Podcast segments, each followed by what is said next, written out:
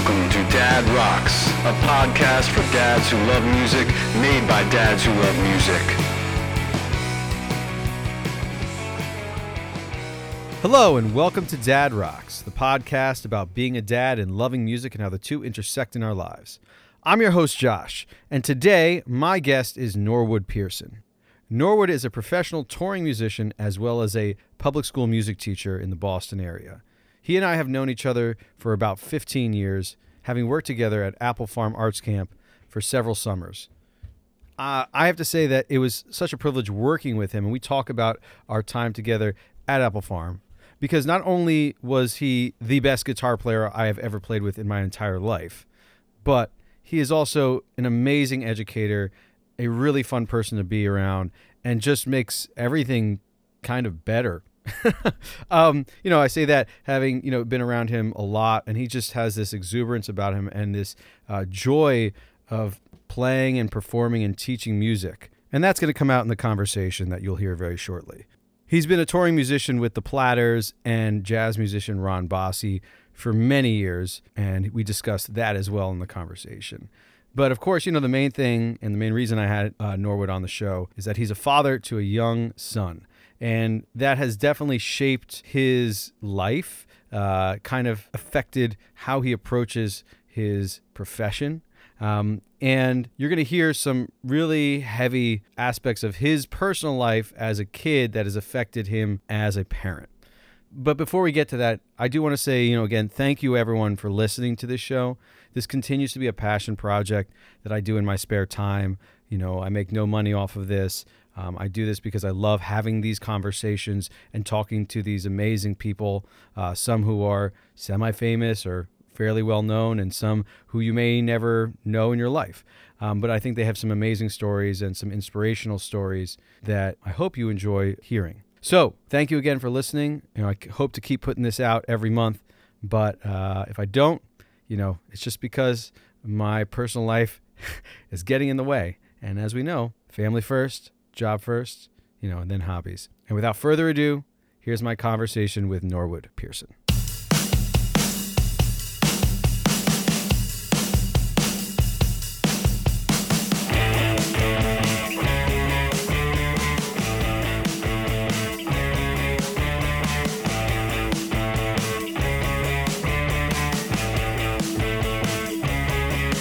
So it's been about 10 years since we've actually seen each other in person. I believe I stayed at your apartment uh, when I was up in Boston uh, mm. in 2013.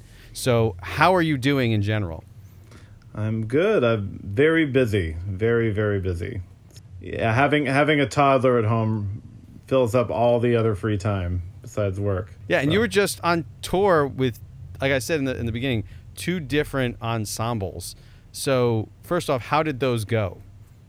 Oh, great! Yeah, very different music stylistically. So, uh, I did some shows with the Platters, and I did some jazz fusion with Ron Bossy with Jeff Lorber as the guest. That's awesome, and you know. The, again, those are two different styles. We're doing doo wop with, you know, essentially doo wop in one, and then, you know, avant garde, you know, jazz fusion, uh, uh, you know, uh, the other. Mm-hmm. So, how did you get into both and you know what's the experience in being in two different you know types of groups like that? Uh, well the platters started as a based on a recommendation from a friend of mine that went to berklee with me. We both played in a band from nepal. This mm. uh, this nepali band called the u generation project. And we did a little tour.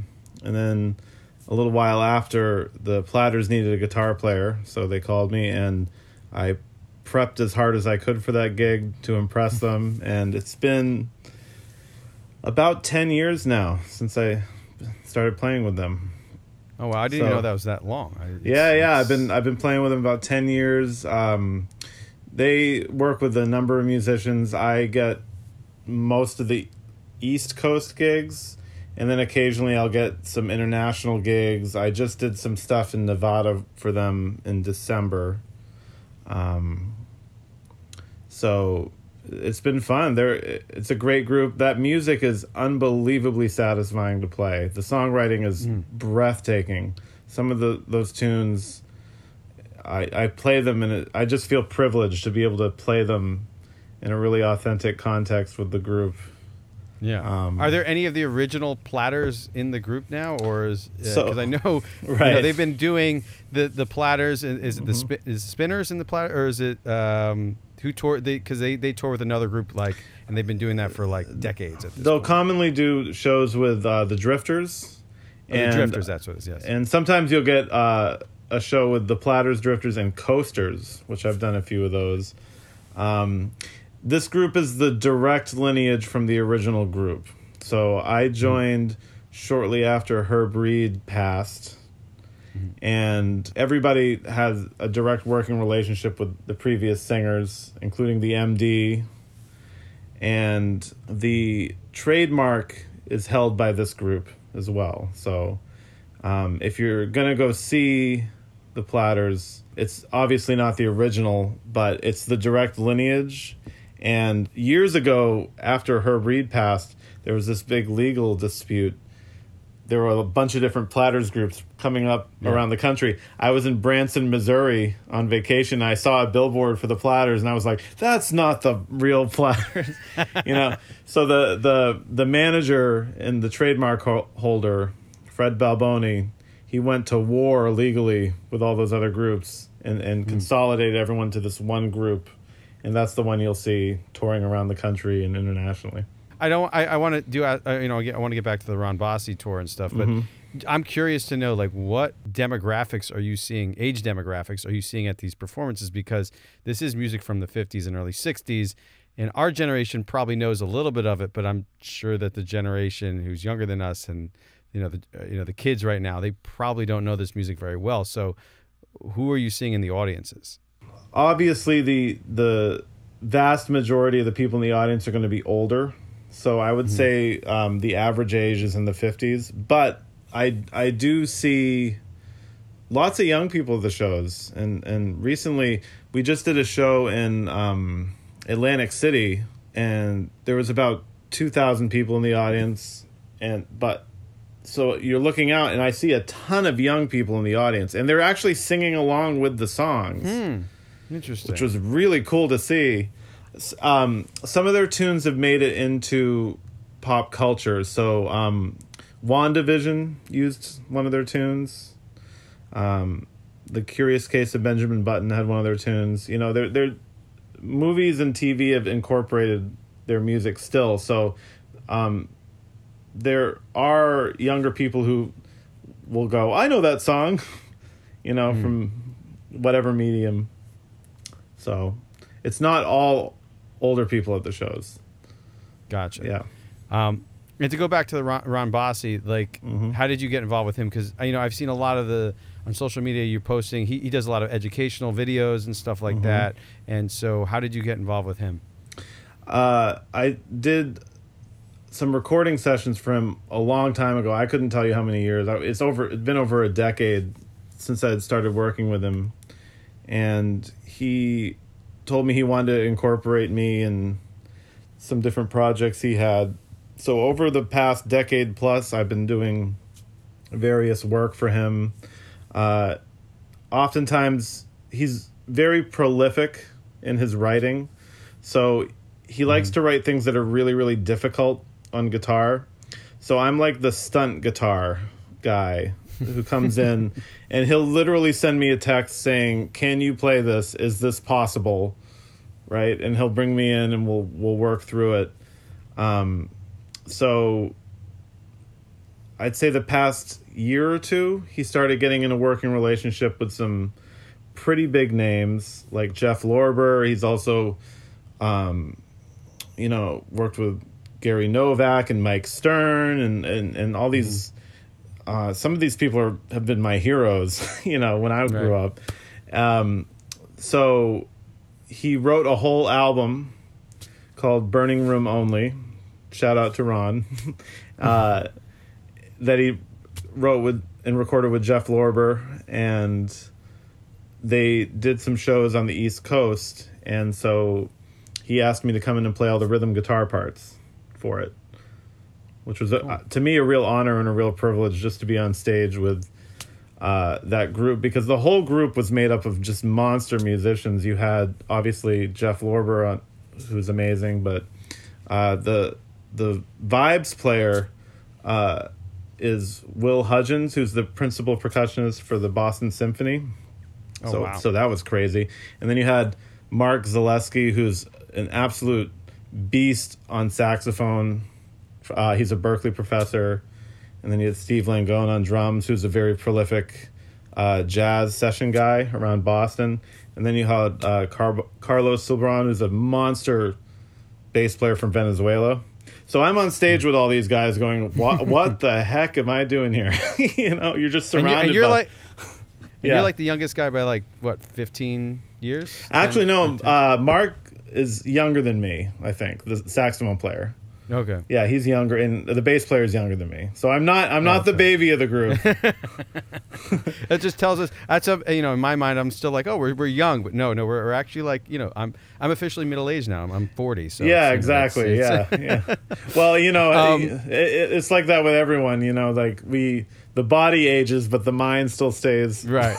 you know. right and um and do you do you go national with him I know you you played Blues Alley and you've been doing some East Coast stuff but do you Mm-hmm. do you tour nationally with him or are you just another are you just an East Coast guy with him Uh, he has plans to tour uh, the West Coast. He also has plans to go to Europe. So those are in the works right now. Um, uh, when it comes to fruition, I'll get a call, hopefully, and we'll see what happens. Gotcha.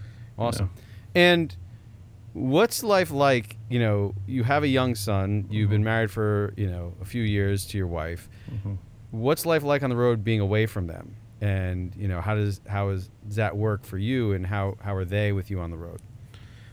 Um, well, I I'm the breadwinner of the family, so when I go out, it's it's primarily for work. So m- mm-hmm. music has kind of turned into my work versus you know something fun I do. you know Right. something that I'm passionate I just want to do. Now it's it's a means to support my family. So it's kind of evolved into this new thing. Um, which makes me take it way more seriously than I ever did. Um, and then I think it's it's hard going out and away from the family, especially at the age that River is now, because he he I see him get devastated when I leave. So that makes it really hard and it makes it almost not uh not enjoyable as an endeavor. Like I just want to stay home and play with him, you know, but I have to go do these things. So Right. I never thought that would happen uh, before. I, you know, Well, I mean, uh, this is the next question. I mean, you're, you're going for your doctorate right now. Right. Uh, you you when when we last saw each other, you were teaching middle school. I think it was middle school band, right? You were doing. You were a middle school teacher in Quincy, right? Or is it Braintree, Braintree. Braintree. Um, are you? I'm assuming you're not teaching public school anymore, or are you teaching public school? I am uh, teaching still? public school still. I my position changed. I went from sixth through eight uh, to just fifth grade, which uh, simplified my job responsibilities. So I start the kids on really e- easy music. You know, I go in and it's like, let's play hot cross buns today, right? Which is a very different uh, mindset than we got to prep for festival and auditions and Yeah. all this stuff and having that pressure. So that switch has allowed me to have more freedom to do things outside of the school. I would never be able to pursue a doctorate or do all these shows if I didn't have that new position, which I just started two years ago. Gotcha. So. And you know, even so, you know, obviously it's a lot easier. There's less to do, and you're focused on one grade, and you probably have one concert per you know season to to focus on, and one ensemble, um, or maybe you do have a jazz. band, I don't know. Um, but how do you still manage to to tour and and keep all that scheduling you know kind of in place with a public school calendar you know I, I find it hard for me to even you know find much free time to play a gig every once in a while especially you know with with my life but uh, I'm just curious how you can you know kind of uh, merge those Mm-hmm. two lives together and make it work. I the groups that I play with, they all know I teach public school, so um, uh, I turn down gigs. You know, so like Hmm. Sometimes I'll be like, I can't do this because that requires all of this time off. you know, Yeah. um, so it it is a it is a balancing act. I use up my personal days every year.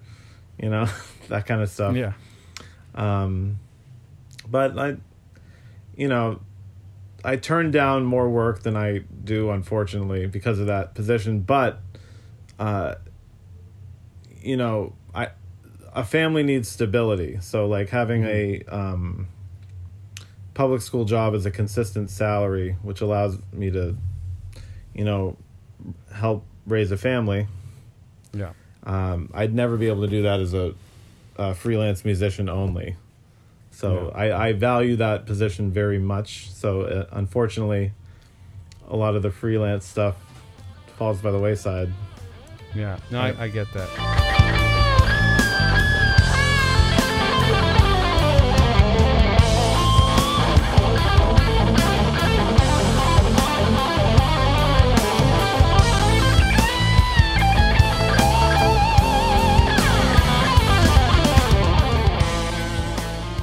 So to go back to your son, how, how old is he? I, I mean, he's. I assume he's three. Is he? He's he's Three. he's three and four months at this point. nice. What are his feelings and attitudes towards music in general? He has no idea what I do, except e- even though I've I've brought him to gigs and I've had him sit in sound checks. Mm-hmm. You know, he's he's we've literally done platter shows where we do the sound check in a giant theater and he's running around on stage or running through the aisles. Like to him it's just a playground. Like I don't think he's made the connections of like, oh, daddy's working right now. Um so as far he as far as like what we do at home, we sing a lot mo- mostly. He's he's not quite mature enough to do anything meaningful on an instrument. He'll bang on the piano or strum Right. the strings on a guitar, but uh, he he does sing a lot, and he's very musical in that respect. So That's great. you know, Is your is your? I assume you're, you know, being married to you, your wife must be into music as well. she's a music enthusiast. She's not a musician. so she has an epic vinyl collection here. She has hundreds of vinyl. It's, Oh, it's pretty incredible. She's very passionate about collecting obscure pop vinyl. Like, Interesting. yeah. Obviously, you have a lot of music going on in the house. Um, At the, you know, when my son was three, he had some favorites. He was, you know, and it was changing constantly. But like he was, he he he. He's a typical kid being obsessed with a few songs and like a group or something or an artist for a little bit and then move on or TV shows. Are is your son? Does he have any favorites? Does he have anything that he's really hooked on now, or is it kind of like fluid, or or is he open to anything in terms of Uh, music, listening to music and stuff? Well, since I'm on the road a lot and working a lot, uh, he has his mom's taste in music right now. So a lot of pop music. He likes, um, uh, let's see, he, he obviously likes Beyonce, the jo- Nick Jonas, you know that that kind of music. You know, and Gotcha. anything with a strong beat, uh, he's really into. Actually, some of the musicians have that have been around him says he's probably going to be a drummer. So you'll, you you you would like Yeah. that, yeah. So Well, you better start. You know, make sure your your place is ready to have a set, or invest in a uh, an electric kit so that you don't have to be hearing him. I'm getting him a set for Christmas. Actually, I'm going to get him a, Oh, nice. a scaled down set for his size, just to see what happens. Maybe he'll destroy Yeah. it in a month, but we'll see. yeah. Um, and, and in that in that sense, you know, are you? Do you have plans to kind of you know as a music teacher, music educator? Do you Mm-hmm. hope that he takes on instruments? Are you going to try to you know have him take lessons, or are you going to base it on what he's interested in and, that kind of stuff? Uh, I have some really uh, high level drum uh, teachers in the Boston area who've said they would teach him, like who who uh, one of them's a Berklee professor. So I'm really excited at that prospect. So when he's a little older and more mature, we'll try it. Um, maybe some piano lessons, singing lessons. I think music is like sports. There's a sport for everyone, you know, and I think with music, there's an instrument or genre for everyone. You just have to try things out and see what works. So I don't have any expectations for him as far as what he's going to play or, you know, what direction he's going to go in with his musical tastes. Uh, but I am going to have him try stuff, just like with sports. He'll try soccer, he'll try baseball, he'll try all of that. He'll try drums, he'll try piano, you know, and we'll see. We'll see what happens. You know, maybe he'll hate Yeah. music and just be like rebelling against me and become an accountant. I don't know. I mean that that, that that's at, lo- at least as long as he's happy and successful, right? I mean, yeah, all yeah, you that's can- can that's the most important thing. You know. Um, but and does he uh, when you play in the house? Mm-hmm. Does he enjoy it? Does he like hearing you play, or you know, only if you play his favorite songs, kind of deal? Um, right now, uh, he doesn't like that. Um, the guitar takes my attention away from him. It's almost like the guitar is a, a sibling, and he's fighting for attention. So whenever I take the guitar out to play, he's like, "No," and he's, he's like, "I want to play this," you know. Um, Yeah. So at the moment, he's not a fan, you know. Gotcha. But we'll we'll see what happens. Do you think that's because he sees the guitar as like the reason why you you leave the house, and you know that he doesn't like it because it's the re, you know why you leave him kind May- of deal? It might be, yes. Or sometimes I'll I'll go off in another room and practice. Mm. Be like, not I can't play with you. I have to go play with the guitar. So uh, again, it's probably like a, a sibling who's fighting with. Yeah. Yeah. Yeah. Do you try? Do you try to practice when he's sleeping, or is or is um, or is that it's hard to do because of the noise? I, I'll do it when he's sleeping, but uh, sometimes if I have a really intense gig coming up, I'll have to do it during the days. I've tried practicing with him around, and he, he's not into it right now. So Well, anyone anyone who's worked from home during the pandemic can tell you that any when you try to do be productive and you have little kids around, unless they're sitting right in front of the TV or playing a video game, you will be distracted like eighty percent of the time. Hundred percent. I just had um, I just submitted uh, a few weeks ago my qualifying exams for my doctorate program, and um, that's a very intense assignment. And I told my wife I was like, I can't be home to work on this. Like I can't. So I actually had to get a hotel room for myself for almost a week and lock myself away Wow. because I I wasn't able to do the um, amount of work necessary with him around. It was impossible. So Yeah, I mean we're my wife works from home four days a week, and my mom and her parents help out with with our eleven month old. But when our um, or soon to be five year old, he's turning five tomorrow.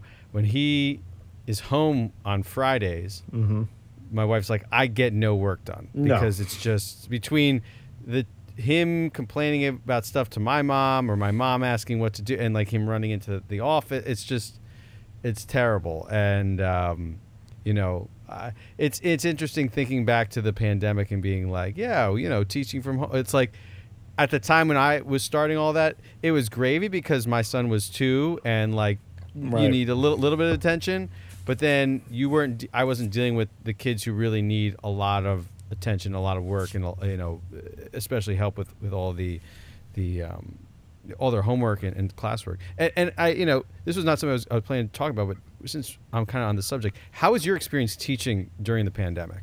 And you know, I don't know how what what things were like up in Boston, uh, especially in the that the full first full school year, the 20 to 21 school year. If you guys were hybrid or if you were fully out. Um, but I can't imagine teaching music was much fun in general during that time. uh, it it was all virtual um, for a long time, and I hated it. I absolutely Yeah. hated it.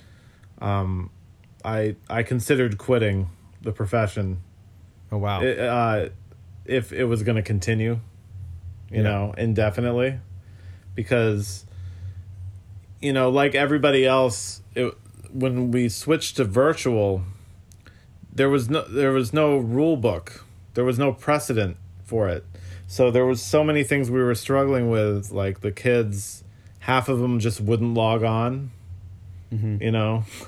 Or Mm-hmm. Yeah, they would log exactly on and you're shut their screen off and ignore, you know Right. and and then the ones who were on it was hard it was you know you'd have connection issues and like it's hard to keep their attention for the whole time like when you're not in the room with them so Mm-hmm. all of these different things while it was nice to be home you know Right. because we had a, a baby and uh it was just i would rather work at mcdonald's flipping burgers honestly No, then, I, I, then, I, go through that again, hundred percent. You know, Yeah, I, I mean, I'm totally on board. I mean, I had it easy as a computer teacher because a lot of stuff I was doing was like, I just made it like, oh, you go do this, and I'll check in. Like it's it's very self paced. Mm-hmm. Um, but I can't imagine like trying to keep the attention of three kids virtually. And then also trying to, I don't even if you did lessons online or if it was just, I, I, I did can't private lessons also, like on top, because I teach private Yeah. lessons outside of school. So having that on top of the virtual learning in public school was an absolute nightmare. And I, I'd love to say I was like the superstar teacher who just killed the virtual teaching and, and every kid had a positive experience. But I got really defeated and apathetic as time went on. You know, and I, I, I'm saying this, you know, maybe people are listening and they'll feel like they have the same experience. So maybe it'll Yeah. help validate their experience. I uh, got more and more apathetic as time went on. At a month before we were supposed to go back, they would literally log on and be like, "Eh, your assignments in SmartMusic. I'll be here if you need me." you know, like Yeah. I just got so frustrated. You know, And when you guys did go back, did you did they have to wear masks and band? Like, did you do the crazy thing where you put the the mask on the bell of the horn and kind of stuff, or was it um, was We- it kind of just like once you're in band class, it's kind of a little different? it was so. To me, it was so ridiculous. We didn't do the bell covers or anything. Yeah. Um, we called the trombones COVID cannons. Um, but, but the um, uh, they would wear a mask, and then when they play, they would take the mask down. So it was Yeah. so preposterous, you know. Yeah. But but uh, funny story. Um, when we went back, um, the spring concert, the day of the concert, I got COVID. So the day of the concert, um, they wouldn't let me in the building. They said, Oh, God. "You're not allowed to do it." Like we've been working and working, and working.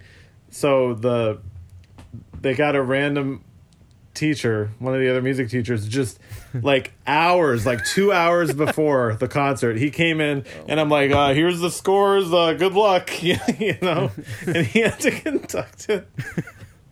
Uh, it was that that was rough, you know. Yeah, I can't. You know that that that must have sucked for you too. I mean, be working so hard and then not be able to see the fruits of your labor, help the kids actually, you know, meet that. Yeah, I'm, uh, I'm glad. I'm glad everything's kind of died down a little bit. Like Yeah. if you get COVID now, it's not like a super Right, big it's not- deal. it's like getting the Yeah. flu, you know. Yeah, I that's I totally get. It. I and you know, again, having you know being a music teacher is, was a totally different had to be a totally different experience than a lot of other classroom teachers in the fact that like you're you can't just wear a mask like when you play like it's it's you have to blow you know wind out of your mouth to create sound the only people who could wear masks were the drummers probably and they probably you know knowing many drummers they probably were wearing it on their noses and like you know on their heads and stuff like Yeah, that. exactly. Yeah. uh, um, anyway, uh, just to go back uh, a little bit to your son and, and, and how he is and just fatherhood in general. You know, you, you have a three year old now. What's the what's been the most challenging thing so far for you um, in terms of you know having a, a, a, a basically a preschooler at this point? Uh, just it's hard because like as a parent, you you want to you, every little thing he does. There's this anxiety of like, is he doing well? Is he not? Is he falling Yeah. behind? Is he like what you know? And um,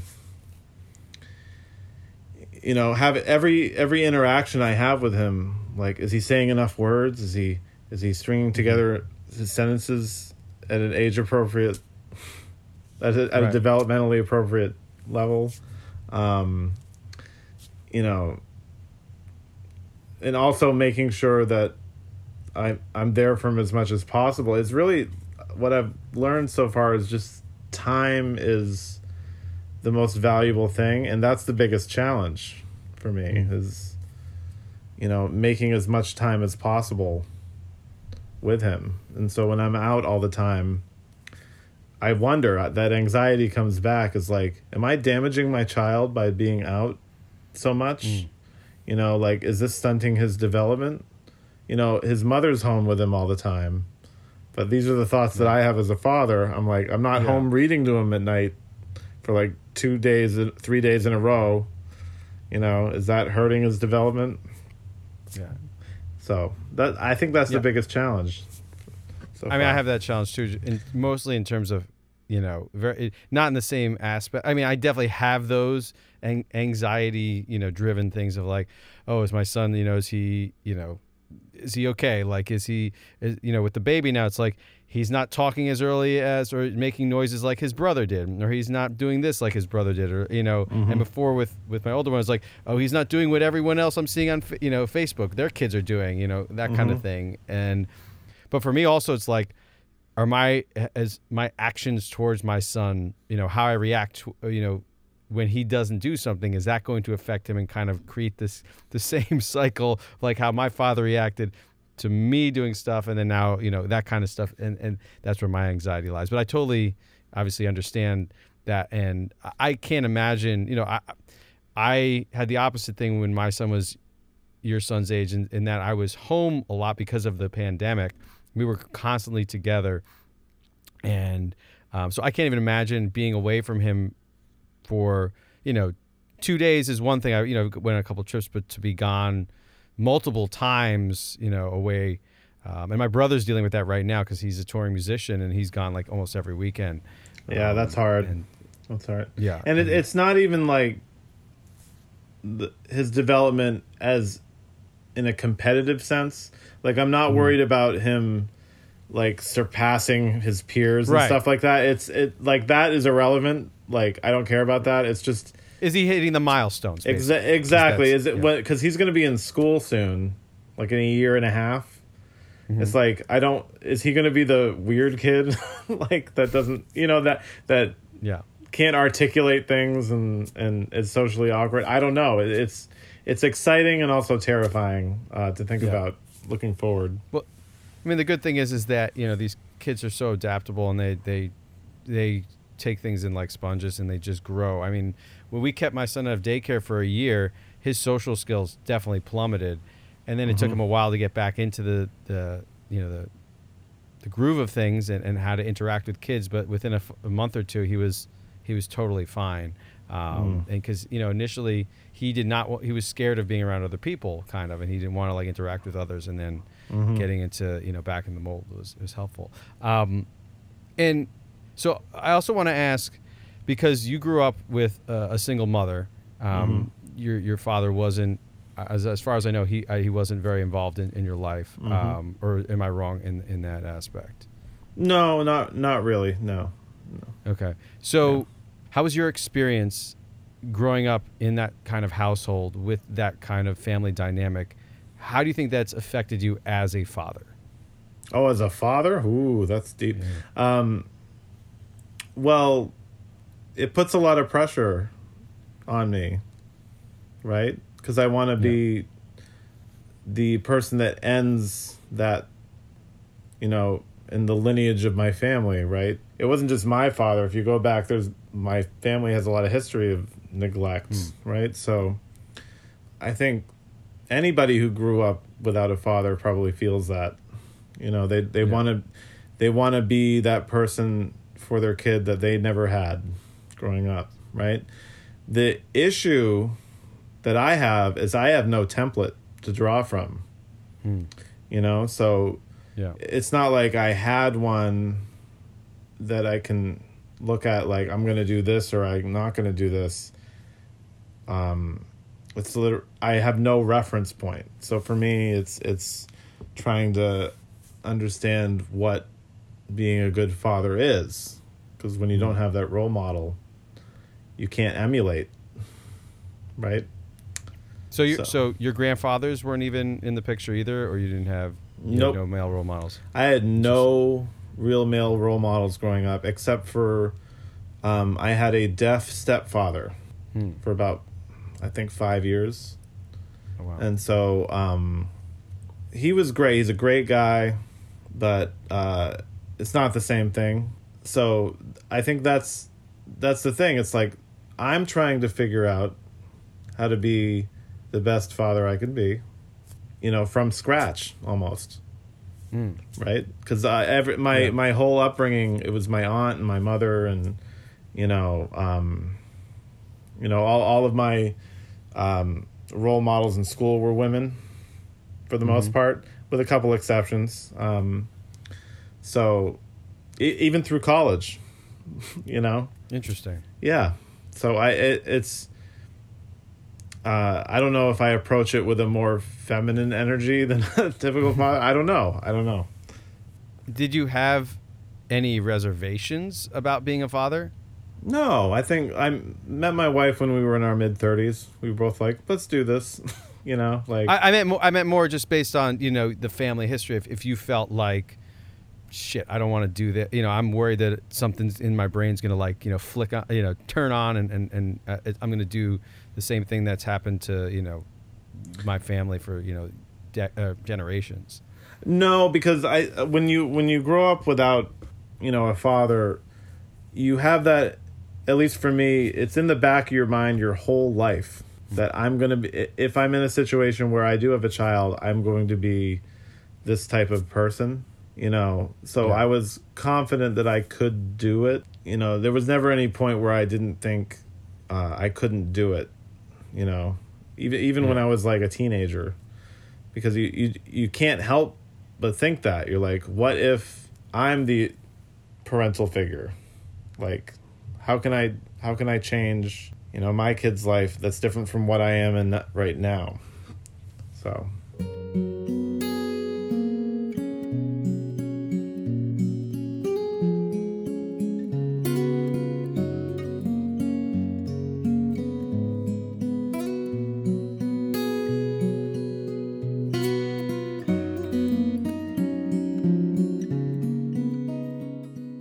growing up, you obviously were incredibly into music, and you know, knowing your talents and, and where you went to the school uh, for for college, you know, was that always your driving, you know, your goal to be a professional musician, or did you want to be uh, a music educator, or was was music always going to be something that was going to be a huge part of your life? um, I think I started taking it seriously around twelve or thirteen, and from that point, that's what I wanted to do. You know, going for I, I became absolutely obsessed, almost in an unhealthy way. Um. So actually, uh, I think people might appreciate this story. Um, uh, I originally wanted to be a marine biologist when I was a kid. I was really into sharks and all that. Um, so I went to this great uh, place in Maine called New England Music Camp. That's where I got a lot of my music training. And when I was there, I was probably 12. There was this kid uh, in my cabin who was a really great guitar player to the point where I, I would see everybody around him would admire him and bring him into shows and stuff. He was he was killing it. And for whatever reason, he would jam with me and I was not on the same level. So what what would happen was um, we would go hang out in a practice room and all I really knew how to play was "Fade to Black" by Metallica. The, the the rhythm part, other than some chords and stuff like that, but as far as actual songs, that's really all I really knew.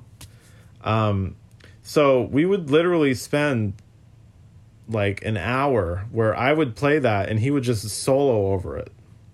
So having that experience with somebody uh, at a higher level who's willing to take the time to just jam like that had a real impact on me. So when I left there that summer, I had this drive that I wanted to be at least as good as he was.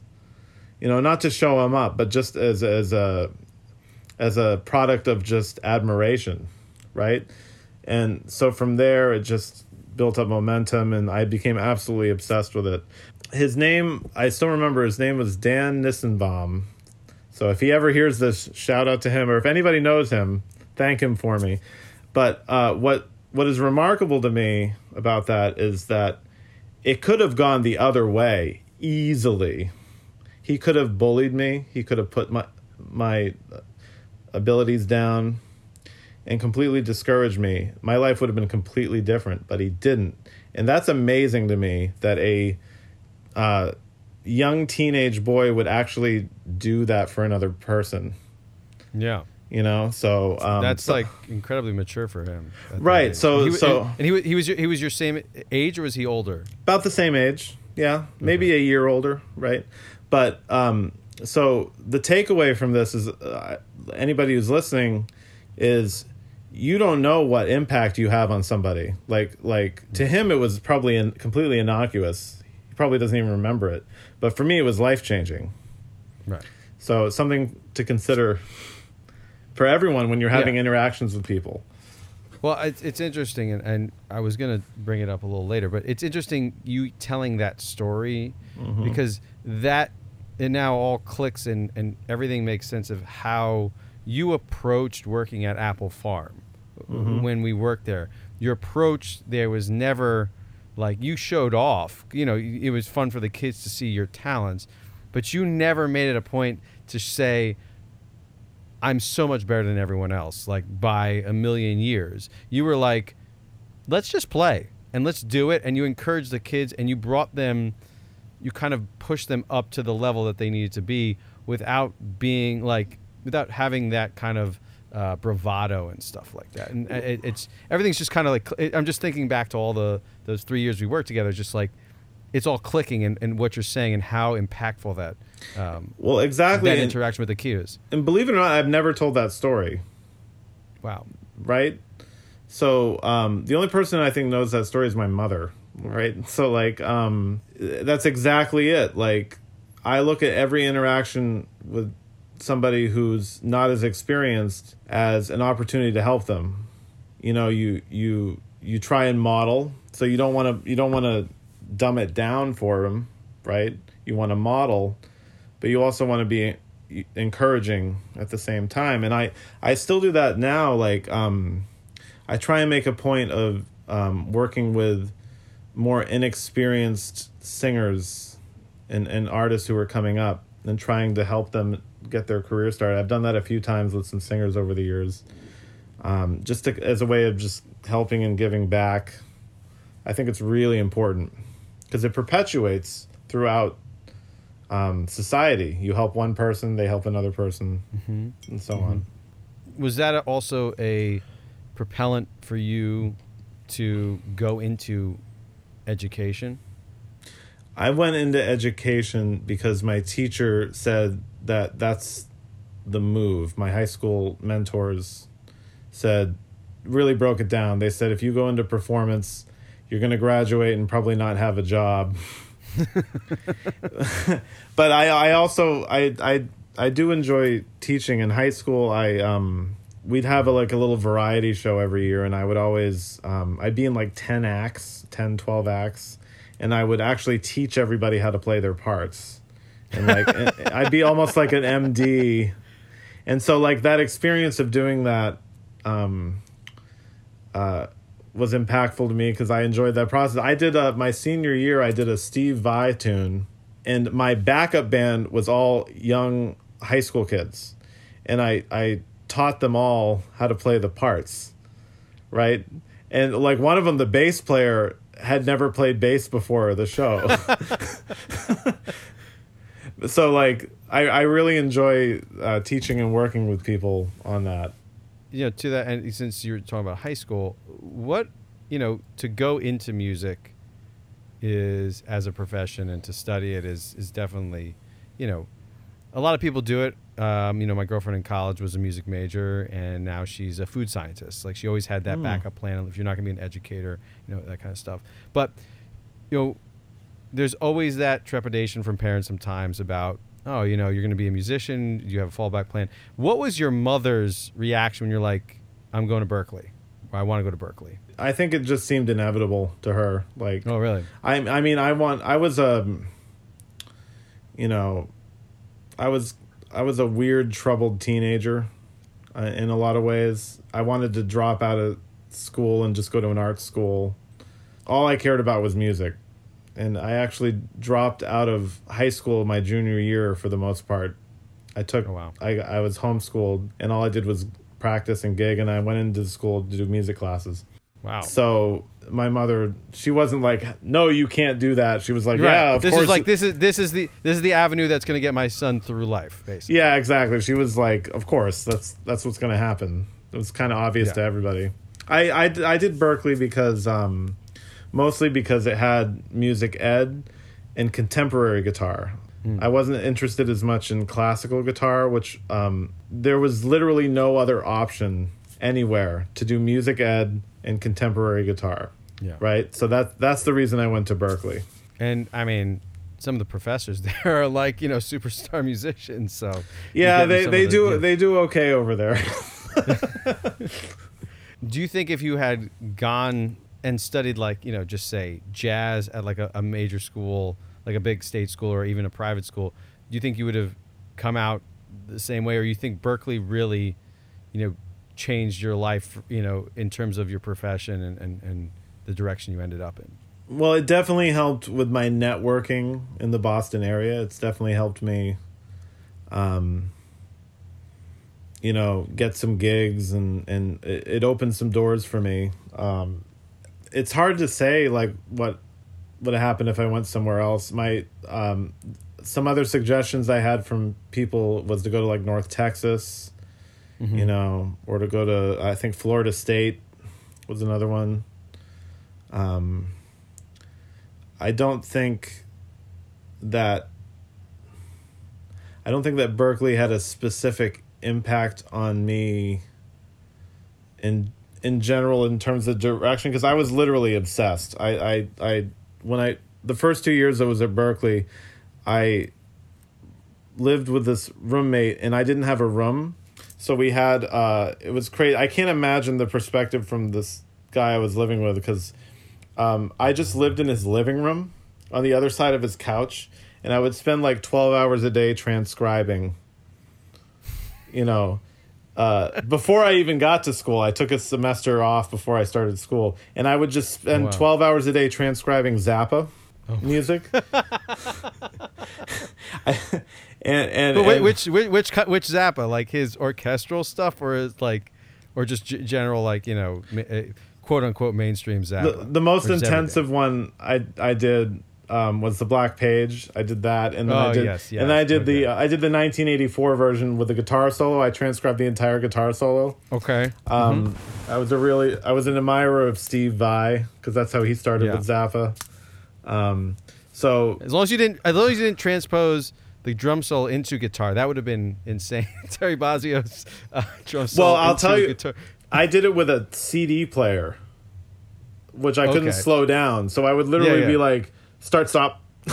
you know, like I got really good, good at that. Um, that was my uh, Berklee audition piece. I went in with the the full. I went in um, with the full transcription of the black page and everything. It was like five pages of literal black, and I handed it to professors, and then I played it for him along with the recording. Oh wow. Um, so I don't think I, I don't think that I would have done much different in other schools, you know, in terms of my musical direction.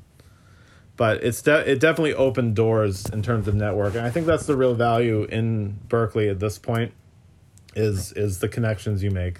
Paying Yeah. eighty thousand dollars a year to con- net with Yeah, it, it, the the tuition went way up after I left, for sure. Yeah. yeah. and it wasn't cheap when you were there either. So I almost didn't make it because of that. Like um, at one point, I was gonna go back to Maine and go to. I auditioned at UMaine. I went in with an eight-page transcription of a Joe Pass solo, and same thing. I handed them the transcription I did, and then I played it for them, and I got into there. But then, like, I managed to get enough scholarship money to finish my time at Berklee. But I it was it was real close that I almost didn't make it through because of the cost.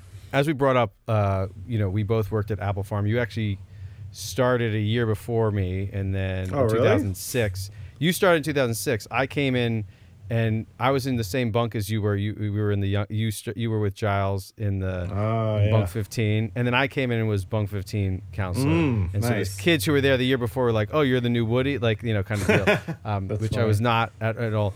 And for those of you who, who have not heard the show, uh, you know from the beginning, um, Appel Farm is a an arts and music camp in South uh, New Jersey, and I went there as a camper. I know if you've listened to the Buzzy Cohen episode, uh, he you know this is a place that a lot of kids from New Jersey, Philadelphia, New York area go to for summer camp, arts camp. How did you find out about the camp, and what what kind of brought you in and kind of you know, intrigued you about going there? Um, because I believe you were probably just turned 20 or were 20 because that's the minimum age that you could work there. How did you end up, you know, getting involved there? uh, there was a flyer at Berklee, and I I grew camps always had an impact. It had a major impact on my life, as I told you in the previous story. I went to basically conservatory camp from the time I was ten through eighteen. Oh wow. My life would be completely different if I didn't have that experience. I really value the camp experience. Um, I think it's really important. Um, you know, for me, it was uh, getting away from my normal life and getting to explore um, a potentially different identity or a different aspect of my of an identity because I'm in a different setting with different people. Right. Absolutely. So I saw a flyer at Berklee and I was like, "Oh, a camp that would be amazing." So I I I applied and I got in and um, Yeah.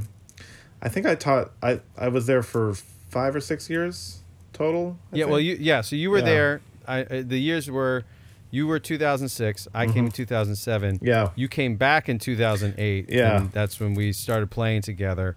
Um, with the gefilte frisch combo that yeah, was was fantastic and super fun. Um, and then we were both together in 2009.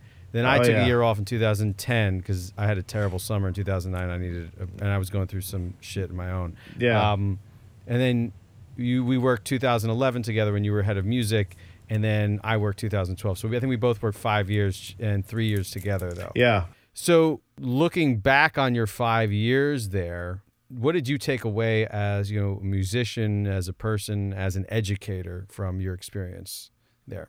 Okay, so if we do those three things, um, as a musician, just getting to be around all those, you know, arts, um, all all those artists, was really inspiring. Um, Well, and, and just I, I have a Yeah. que- you know to, I don't mean to derail you just real quick. oh yeah, in terms of in terms of that, how, what was it like going from a place like Berklee and then coming to Appel Farm, where it's Joe's like me who didn't, you know, I've played music my entire life. I didn't study it to that degree, but then you you tell me that you loved playing with me. Like, how how has that changed from going from such an intense place to you know to a camp setting where there's great musicians or really good musicians, but maybe not on that level. Like, was it refreshing for you? Was it frustrating? I mean, obviously we had fun, but like, did you was, was there any?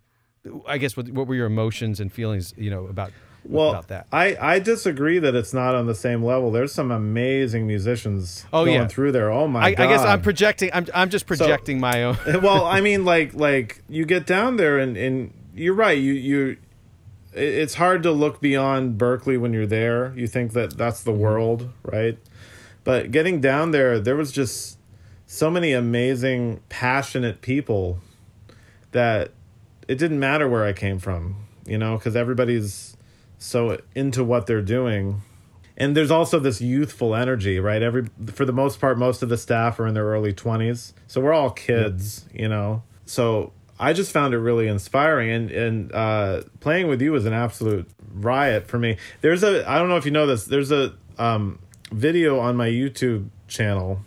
I don't. I'm not a YouTuber. I just put random videos up. But there's a video of us playing. I do. I did a solo um, on a Coltrane tune, and it- what's cool is that I'm doing the solo. You are with me every step of the way. Like you're like you're you're Was anticipating. this was this was this with the the, the girl in Zynga? Yes, yeah. So I, I just I posted just my solo because I didn't want to post something of other people, right, without their permission.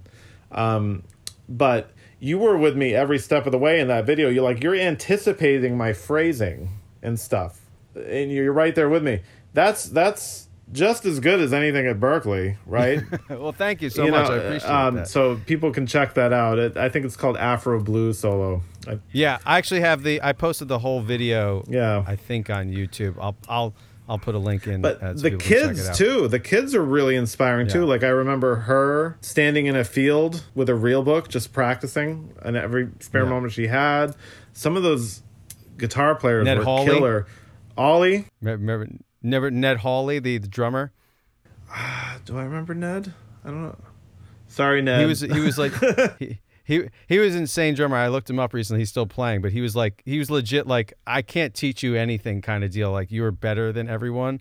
You worked with you probably you think you worked with Mikey Coltun once that, that first summer. Yeah. bass player. yeah. Yeah, he's a, he's playing with Mdou Moctar now. Like he's like the touring bass player Mm-hmm. for him. Like he was the kid Yeah, I remember. There's this one young kid.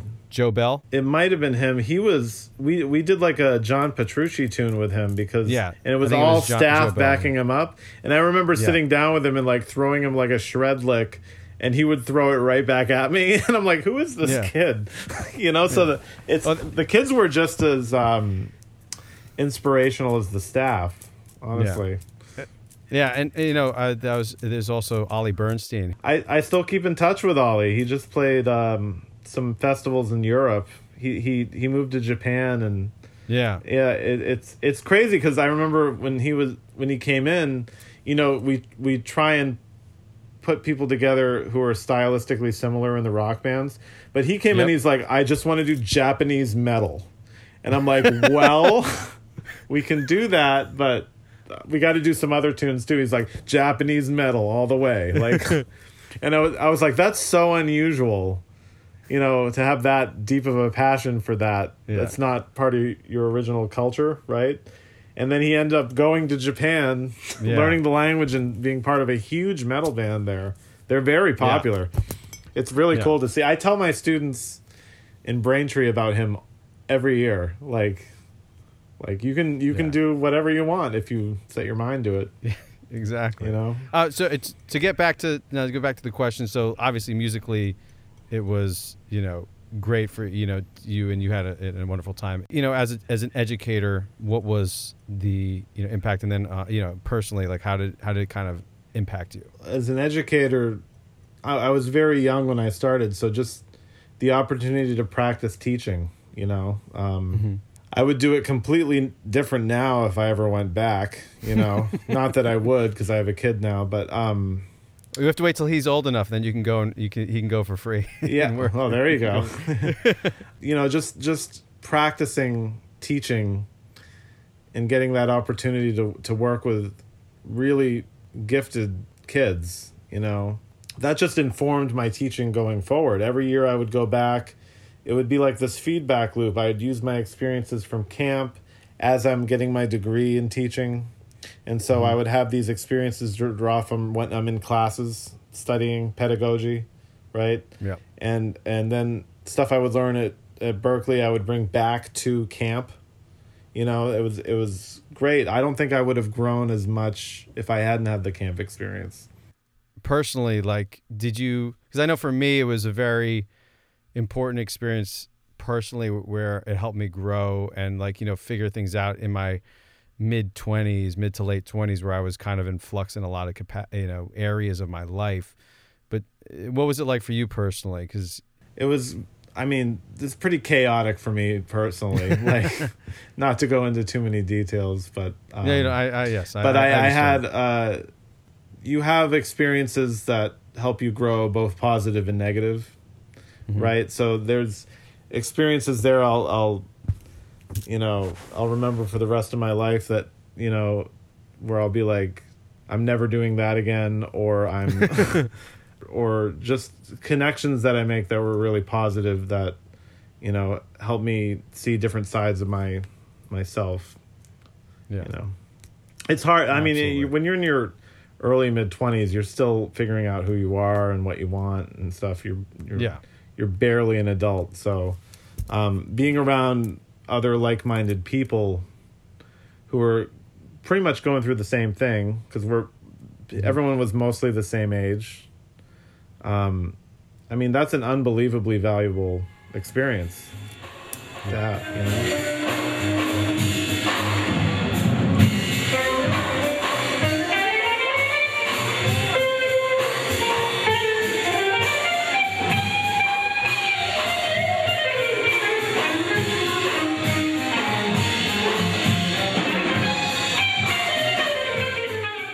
So we're gonna start wrapping things up, but at the end of every episode, I like to ask my guests um, what they've been listening to lately, um, just to inform other people of you know what uh, other people are listening to, because you know there's so much music out there. So, who are three artists or songs or albums or whatever that you've really been enjoying lately? honestly right now i learn a lot a lot of what i listen to is for gigs you know like um Or we can rephrase it and say, what are you know, what are three songs, three art, or three artists that you would highly recommend that others listen? to? okay i will tell you based on my experiences from recent gigs and stuff i've really come to appreciate r&b music and funk music you know that it, it's a whole different heritage and and vocabulary Yep. and um so when i play something like uh, like a bruno mars tune or a beyonce tune at a gig i'm starting to really understand the the lineage of where they're drawing their inspiration from and it, it and expanding my vocabulary in that so in, in that sense what i've been listening to lately is a lot of that a lot of you know james brown i listen to a lot of james brown lately um a lot Great of stuff to listen to. you know a lot of a lot of Beyonce, a lot of Michael Jackson. I just saw Beyonce in concert couple weeks ago. How was that? Oh, incredible! The BeyHive is an amazing community. That's you know like Okay. when she came on stage, it was like Jesus just came back from the Right, dead. right. Like the people were losing their mind. It was incredible to see. Um, there's a video I posted from that where she got 50,000 plus people to sing together and modulate. They modulated four Mm-hmm. Oh, wow. times. They sang Love on Top and modulated without any assistance. 50,000 people. That was amazing. To me, that was unbelievable. I was freaking out. Um, my wife was like, "What's the big deal?" And I was like, "You have no idea how insane that is." so, um, so yeah, just that that kind of stuff. I I come from, I go through different phases in life with musical tastes. Yeah. Um, uh, so at the moment, that's that's what I'm listening to a lot. Gotcha. Norwood, thank you so much for coming on to the show. This was so great to talk to you again, see you, uh, you know, even virtually. Um, I have such great memories of us, you know, playing music and hanging out. It's so awesome to see you become such, you know, a great educator, great musician, and just, you know, keep going. And, um, you know, I'm just so happy you were able to come on the show. Well, thank you. This is uh, really fun for me to get to see you again and talk to you again after so long. Catch up a little bit. Yeah. So thank you. Thank So, no problem. And uh, have a great school year. All right. Thank you, man. Take care.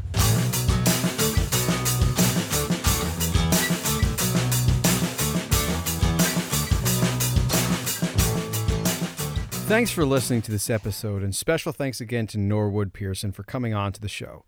You can follow Norwood on Instagram at Norwood underscore Pearson. That's N O R W O O D underscore P E A R S O N. This is where he posts tons of pictures and video clips of his performances, and you'll get a sense of how great he is as a musician. You can also go to norwoodpearson.com to watch selected clips and find out more about Norwood. We'll also post a link to the YouTube video that was mentioned during the conversation in the episode description so you can get a sense of what we did when we played together at Appel Farm Arts Camp. If you enjoyed what you heard, I would love for you to subscribe to the show and would really appreciate it if you left an honest review. Or, you know, just tell a friend or two about us. Either way, it helps us and gets the word out. If you'd like to follow the show on social media, we're on Instagram, Threads, and the app formerly known as Twitter at Dad Rocks Pod, as well as on Facebook by just searching up Dad Rocks Podcast. If you have any questions, comments, or show ideas, or just want to give a shout, you can email the show at dadrockspod at gmail.com. Once again, thanks for listening today, and remember, dads, you rock.